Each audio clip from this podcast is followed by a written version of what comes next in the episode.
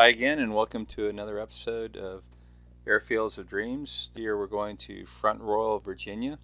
Front Royal is a uh, small airstrip. It's located at the north part of the Shenandoah Valley.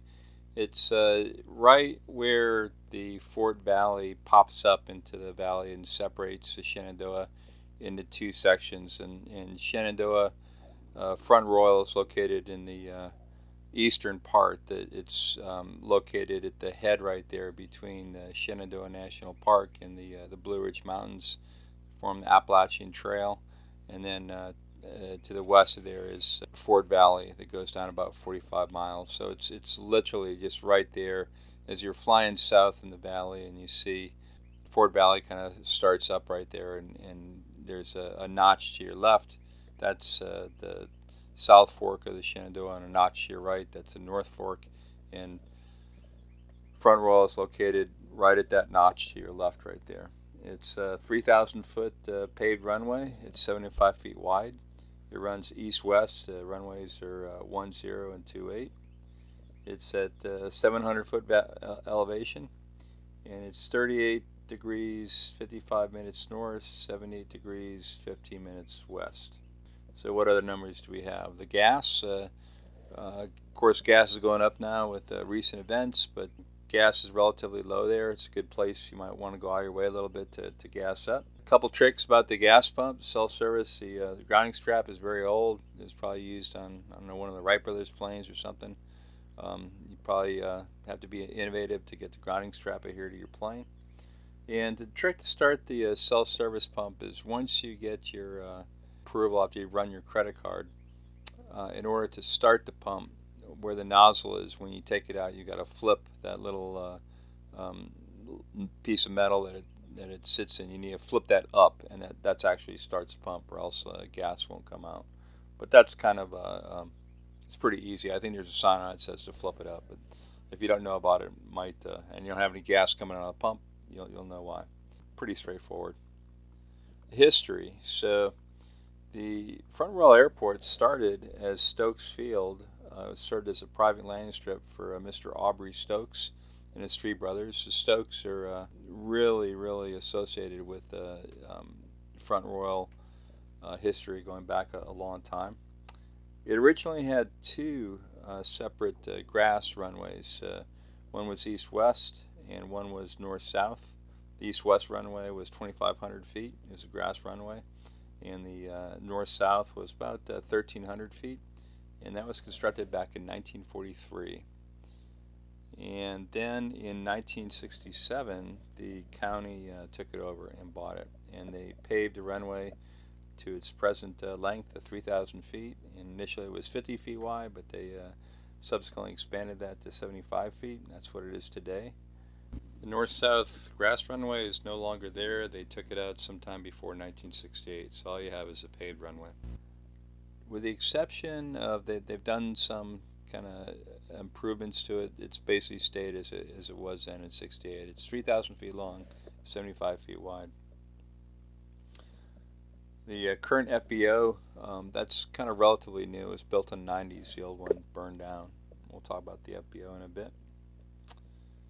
Uh, let's see, the surrounding uh, area. Um, the name of Front Royal, it's kind of a weird name. Um, a couple different theories uh, where, where they got the name Front Royal. One is that uh, the town there, which is about four miles away on the Shenandoah, um, it used to, there used to be a, uh, a royal oak there, royal, royal oak, sorry, that uh, they used to do military maneuvers there, and maybe um, you know they said Front Royal or something. I, I don't know or maybe uh, the French called it Front Royal because it was where the mountains started and where the uh, the British uh, crown started. So Front Royal, um, not clear. Anyway, it's um, town itself is uh, is a really really interesting place to visit. It's got a lot of history there. It's where Stonewall Jackson had his headquarters here and his, his drive up the Shenandoah Valley, where it uh, ended when he when he uh, captured Harpers Ferry.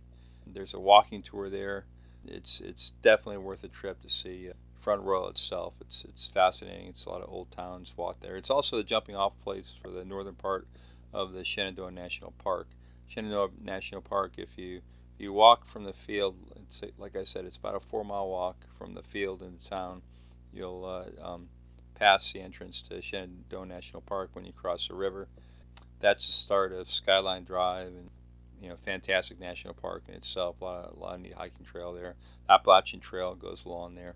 In addition to the park and the town, there's also a lot of outfitters there on the uh, the Shenandoah River itself. A lot of uh, canoeing and, and, kayaking. So it's uh, pretty pretty interesting from that perspective. Let's see. So for the PIREP, it's easy to get in. There's there's no tricks. It's it's far enough away from Fort Valley that um, you don't really see any mountain wave at the field right there. There is mountain wave at Fort Valley, and obviously there there is. You're going to hit some mountain wave when you get to uh, Shenandoah National Park and, and, the Blue Ridge Mountains for sure. And that's probably why the uh, Sailplane Club is located there. And pretty much any nice weekend, you'll, you'll see the sailplanes operating out there. They're they're towed up to, I guess I don't know, 3,000 feet or so, and let go. And you know they'll spend uh, a lot of time there, um, you know, sailing the mountain wave on on uh, Fort Valley in, in Shenandoah right there. The uh, sailplanes always adhere to, to right traffic, and obviously they have the right of way. It's really not a big deal that they get the, the plane off the runway really quickly.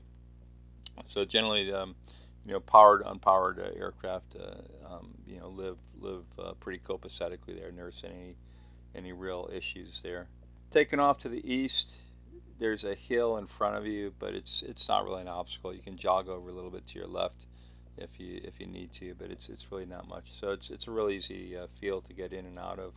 It's got a full taxiway and there's plenty of parking on the tarmac.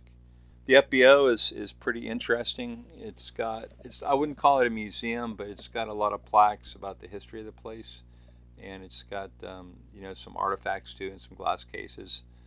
The FBO is is definitely not a place to crash. Um, it's uh, locked up at night, you know, five or six p.m they've got uh, nice snacks. They've got like uh, you know honor can, you know coffee can, to put a buck or so in for coffee, drinks, snacks, and that sort of thing.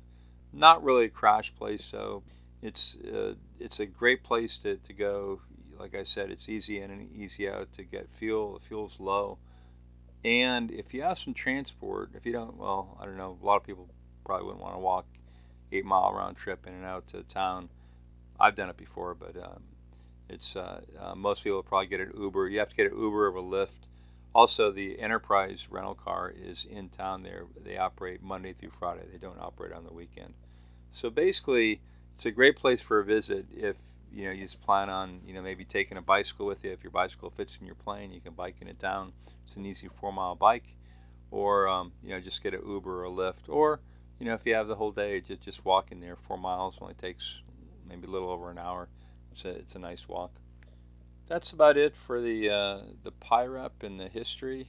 And uh, now I'd like to introduce uh, Mr. Michael Miller. He is an air ambulance pilot. I landed there and saw that his office was open and walked in and found him on duty there. And he gave me some very interesting uh, um, you know, details that I never knew about, about the ins and outs of a flying air ambulance. He's stationed out of Front Royal. Yeah, so we're recording, and I'm here with uh, uh, Michael. Do you go by Mike or Michael? Uh, Michael. M- Michael Miller, and you are a life pilot uh, based out of uh, Front Royal. Yes, sir. Air uh, Air Care Four with PHI. And so you're air ambulance, and you get calls. And how do you get calls? How, how do you know to go pick somebody up? we get dispatched from our dispatch or call center um, at the Inova Fairfax Hospital in Fairfax. So somebody on scene Church, will call the hospital yeah, so like you'll have a um, like a ground agency, you know, EMS, uh, your local EMS fire. Um, they'll call our call center, and then we'll get dis- we won't get dispatched, but we'll we'll get notified of the potential flight that we might have.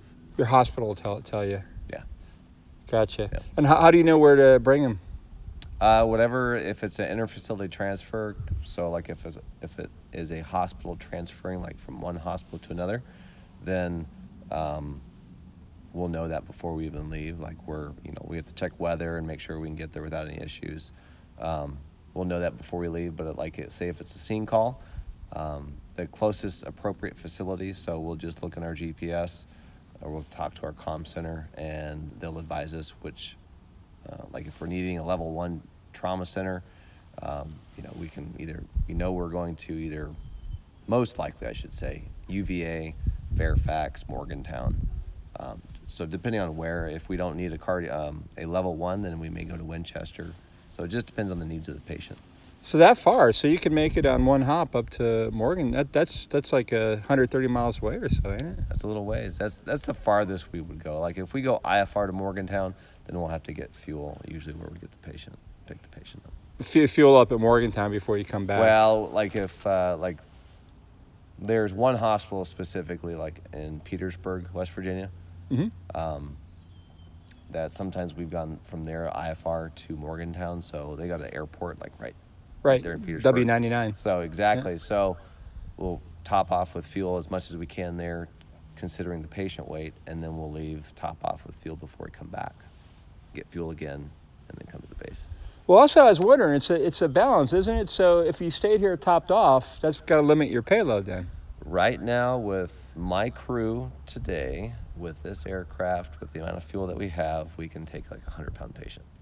So sometimes, sometimes our, our EMS guys will meet us here. So I'll hurry scurry out to the aircraft and start it up and just sit in a high hover or go do pattern work, burn off fuel until the, they arrive. Sure, So- sure. So th- yeah, so this is a EC 135 P2. So like the P2 plus gives us another almost 200 pounds payload. Okay. So, you know, just every aircraft's different, but that's the thing with helicopters, it's almost always a fuel issue, especially when you get into the twins, because they burn a lot more fuel. And they, Oh, and you have a twin? Yeah. Oh. all right. so, um, you know, it's, yeah, it, it, the heavier, the bigger the aircraft, the more stuff goes in, the more fuel. So Sure, sure. Fuel is al- al- always an issue, especially doing IFR stuff. And, and how many people on your crew? You have a, a co-pilot or just Nope. just you? Just Uh, me, uh, one pilot, one paramedic, uh, one flight paramedic, one flight nurse. So three people on Three on your people crew then. Yeah. And then if you if you embarked someone, you would embark another person, or, or you, your crew would take care of that that patient. So, like we don't, we only transfer or we only carry one patient at a time. Okay. So sometimes if it's a pediatric, we'll take the uh, uh, parent along up front, depending on you know the stability of the patient, and obviously if you know if the if, if their kid if the patient's not doing very well or you know it's not a stable patient Yeah. then sometimes the pa- the the parent um, will get left behind um, or patient may be okay but if the mom is hysterical then you know sorry Yeah. can't go so you know a lot of a lot of factors so we only take one patient and sometimes um, a um, what's the word I'm looking at? Not a guardian, a uh, parent or whoever's in Uh, Somebody in company. Exactly. Sure, sure, Exactly. sure.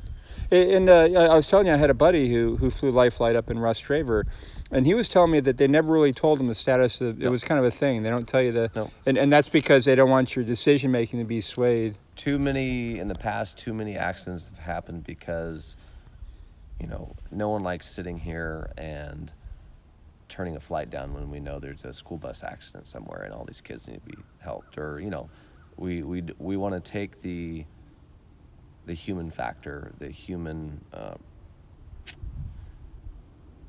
someone else's condition to affect our decision to fly. Like can we go legally? Can we go safely? Do we know we can get them there?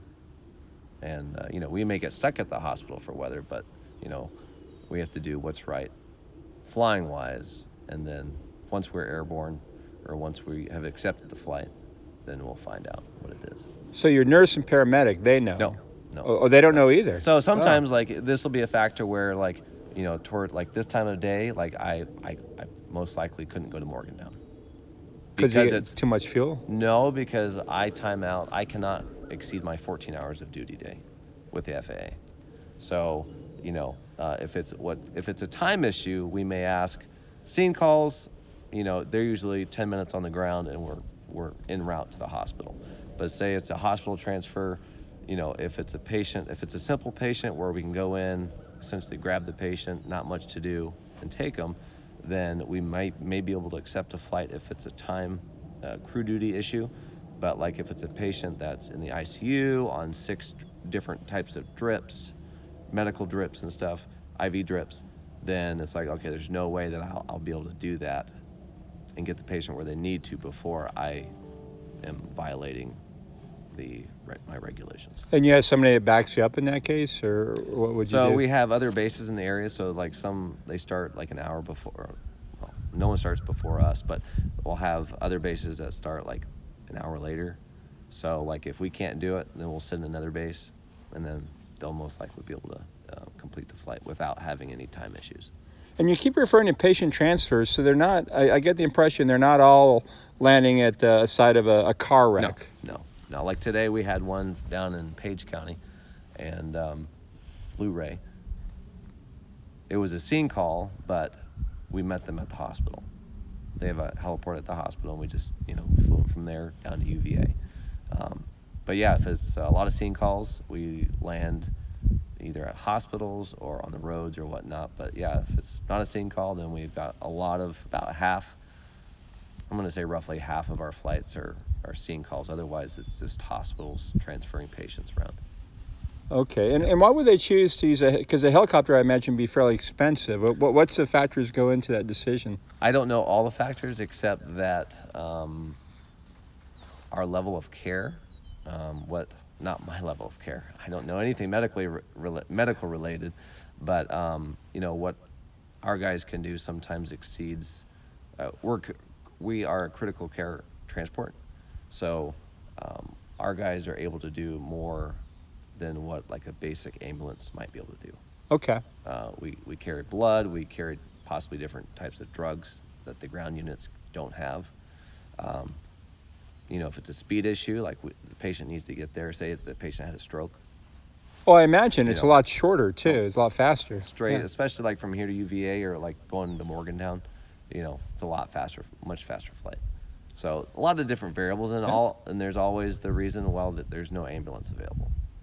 Oh, really? So just a helicopter is what's available? we, wow. we don't have the decision to say no we can't go well we, we can we can always say no but not because of patient like if we're called and we can do it legally and safely then we go You're going. like we don't have the right to get there and say sorry you know, it doesn't need a helicopter you know that's not our position we're here No, to, you, you, you haul patients. Yeah. Yeah. yeah. Do you ever have any issues getting into SFRA? Did you ever head uh, east? No, uh, we have the wonderful. We have a a um, an agreement with the with the airspace with uh, Potomac, with the FAA for getting in there. Um, letter of authorization to operate in the freeze. So as long as we're medevac, uh, our call center, our comm center in Falls Falls Church at the Fairfax Hospital, they do all the coordination, getting in, getting at least letting them know that we're going to be coming in. So you don't have to worry about it. You, you, you're, you don't have to worry about filing a flight plan No. or No, I've never- transponder code. I've never filed a flight plan unless I'm doing IFR. wow. It's wonderful. You just say medevac, and we already have our squawk codes. All we always have our squawk, our same squawk code in. It must be incredibly gratifying to do this. You must be have some times when you really saved a life or something.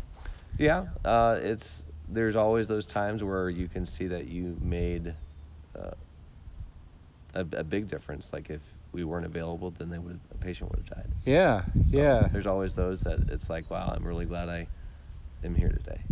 And, how did you get in? Did you fly in the service, or how did you get in this business? Um, no, I did not. I instructed for the U.S. Army for a year and a half down at Fort Rucker, but I did. I was not in the military. I was a civilian contractor, and um, I couldn't, didn't really know what I wanted to do in college, and uh, I'd gone up in a helicopter and once in high school. I was like, well, maybe I want to do that. So, I'm all civilian background. So instructed down in a small at a small flight school in Sevierville, Tennessee, and then uh, went to Fort Rucker, Alabama, and then have been doing medevac ever since. Hey, what do you? So you're on call. You must have a lot of downtime. Yeah, yeah, um, yeah. we do lots of studying, lots of training, washing cars, Yeah, resting, exercising, but you watching have to be, you have to be ready right when you get the call. Yeah. we're on 12-hour shifts, not to exceed 14 hours. thank you very much, Michael. Well, that's it for this week. This has been another episode of Airfields of Dreams. Next week, stay tuned. We're going to go to Shannon Airport, which is next to Fredericksburg.